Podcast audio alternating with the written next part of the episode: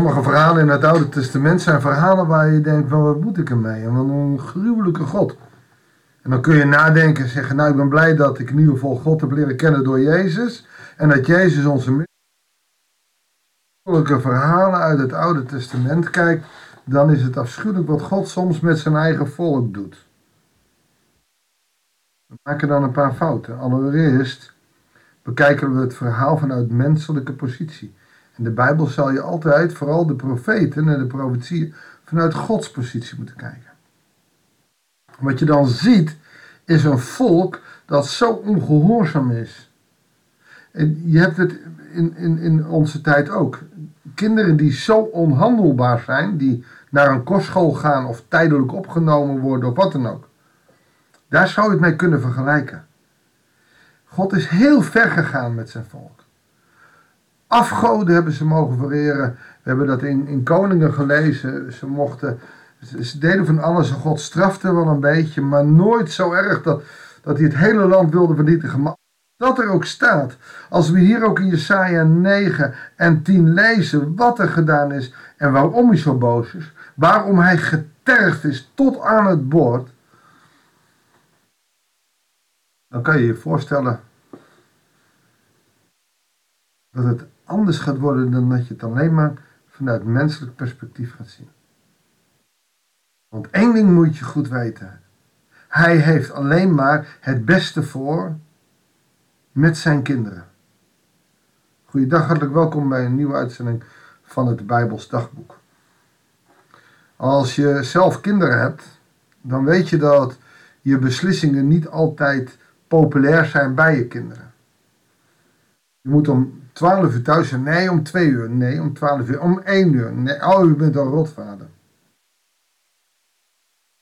En heel veel ouders hebben op dit moment losgelaten, kijk maar, doe voorzichtig en kom weer heel thuis. En of ze dan zwanger of niet zwanger zijn, of dat ze dan seks hebben en drugs hebben, dat interesseert ze minder. Tussen die twee werelden leeft de jeugd. Je hebt of hele strenge of minder strenge of hele soepele ouders. Als we het Oude Testament lezen, is God niet eentje die zegt, nou, doe maar wat je zelf wil. Maar wel heel veel vrijheid geeft. Hij geeft zijn grenzen aan. Maar dat betekent niet dat als je over die grens heen gaat, meteen straf krijgt. Maar wanneer je regelmatig over zijn grens heen gaat en zijn liefde wordt niet meer beantwoord. En je maakt ook nog eens kapot wat hij gemaakt heeft. Oftewel je puber zegt, ik hou niet meer van je en die sloopt je huis, dan wordt het anders. En dat is een beetje aan de hand met Israël. Israël is een onmogelijke puber. God slaat het volk terug. Hij geeft straf. Zoals wij aan onze kinderen zeggen, nou je gaat een minuutje uit zitten waaien op je kamer. En dan kom je terug en dan wil ik je excuses. En als je geen excuses hebt, dan kom je maar niet terug. Of welke straf je ook verdient of uitdeelt. En dat is natuurlijk een hele lastige situatie. Ook voor God. Want Israël is zijn kind. Hè? En wij zien een volk van miljoenen mensen. Maar God ziet dat als zijn kind. En hij ziet nu dat sommige onderdelen van zijn kind ongehoorzaam zijn, dat grootste gedeelte, afgoden, ze doen alles wat hij verboden heeft. En daar ook bij God is daar een grens aan, vooral daar waar je God niet erkent als je vader, als je heer, als je schepper.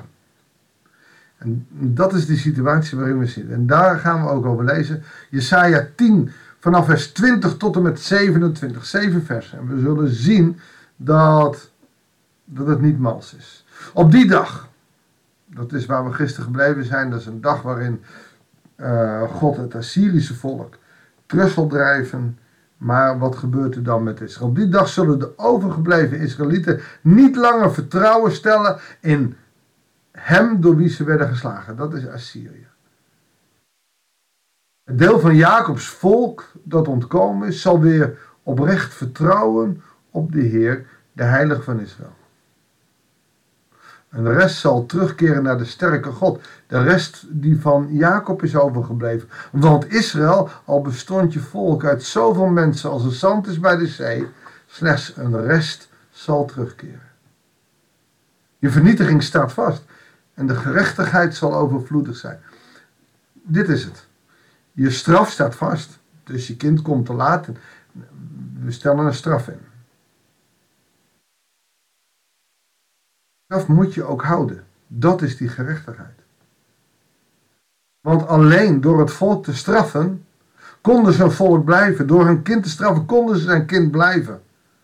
En dat betekent niet dat ik nu zeg dat je je kinderen moet gaan slaan. Of dat je, maar ze moeten leren, denk ik. Nee, ik weet het zeker. In ieder geval vanuit het Bijbels perspectief. Ze moeten leren dat niet alles kan. En dat er grenzen zijn aan wat ze kunnen. En dat moet een puber leren. En je ziet ook jongeren die 28, 29 zijn, die vaak die verandering meemaken. Dan volwassen worden. Vroeger was dat 21 of daarvoor nog 18. Dat is echt wel, en dat is neurologisch en medisch wetenschappelijk ook te bewijzen, wordt dat steeds een oudere leeftijd. En ik ben benieuwd waar dat een keer stopt. Maar hoe dan ook, het volk, het kind, moet boeten voor zijn eigen zonde. Want het heeft niet alleen gezegd, ik geloof niet meer in God, of zoiets. Nee, het heeft zelfs beweerd dat ze zonder God kunnen. En ze hebben God aan de kant gezet. Ze willen niet meer geloven in God. Al is dat niet erg. Maar God heeft iets beloofd aan Abraham. God heeft iets beloofd aan David. Het is nog sterker, hij heeft zichzelf beloofd uit het geslacht van David zal. Dus Jeruzalem en de Davidsburg en de koningen die er zitten zullen net zo lang gespaard moeten worden totdat de wereld gestraft kan worden. En de grootste en zwaarste straf die hij ooit in de wereld gegeven heeft, is dat hij de wereld door en door lief had, ondanks de zonde en de ellende, dat hij zijn enige geboren zoon gegeven heeft. De geboorte van Jezus is als het ware de straf voor de wereld. Want hij gaat dus zeggen, ik neem zelf de straf wel op me. We gaan even door, terug naar Jesaja. Want God de Heer van de hemelse machten heeft tot vernietiging van het hele land besloten. Daarom, dit zegt God de Heer van de hemelse machten. Wees niet bang, mijn volk, dat op Sion woont. Wees niet bang voor de Assyriërs. Dat jullie slaat met zijn stok en zijn staf tegen jullie opneemt. Zoals eerder Egypte deed. Dan doet hij nog weer aan de Egyptische onderdrukking. Want nog een korte tijd. Dan is de maat van mijn toorn vol. Oftewel, ik ben nog boos. Maar ik ben bijna aan mijn taks. Mijn glas is bijna vol. En dan richt mijn woede zich op zijn ondergang. Dat van Assyrië. En dan zal de Heer van de hemelse machten hem met een geesel slaan, zoals Midjan bij de rots van Oreb is geslagen. Je kent dat als op Midjansdag uit hoofdstuk 9. Hij zal zijn stok opnemen tegen de zee, zoals hij eerder tegen Egypte deed.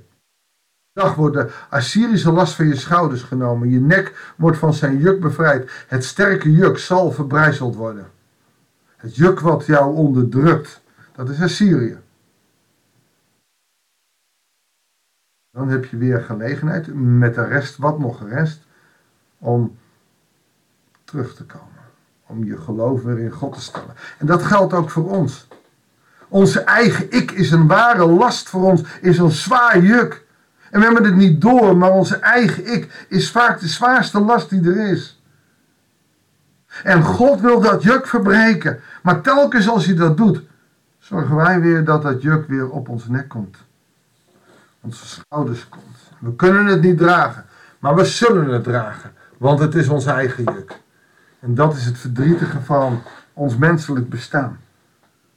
We moeten het doorhebben. We moeten het doorkrijgen. Dat de zwaarste straf is Gods Zoon die voor ons aan het kruis hangt. En daarom is het advent. We zullen daar naartoe moeten leven. Niet van koedie. Nee, dat is God die op aarde gekomen is via dienende liefde. Als kind in een kribbe op een plek waar geen plek voor hem was. Gewoon puur mens. Om te laten zien waar zijn kracht ligt in de zwakheid. Maar wij kunnen niet zwak zijn. Wij willen sterk zijn. Maar in ons zwakheid zijn we sterk. Ik wil voor je bidden. Heer, we vinden het zo moeilijk om ons in ons zwakste moment te laten zien. Wilt u ons door de kracht van uw geest helpen om te knielen, om zwak te zijn, om juist in die zwakheid onze kracht te vinden, namelijk afhankelijk te zijn van een God die zijn Zoon uit liefde voor ons gegeven heeft. Heere God, en dat dat offer, ook van die kribben, dat ons iets doet, dat het ons raakt. Zegen ons daarin. In Jezus' naam. Amen. Dankjewel voor het luisteren. Ik wens je God zegen, een goed weekend en heel graag tot volgende week bij een nieuwe uitzending van het Bijbels dagboek.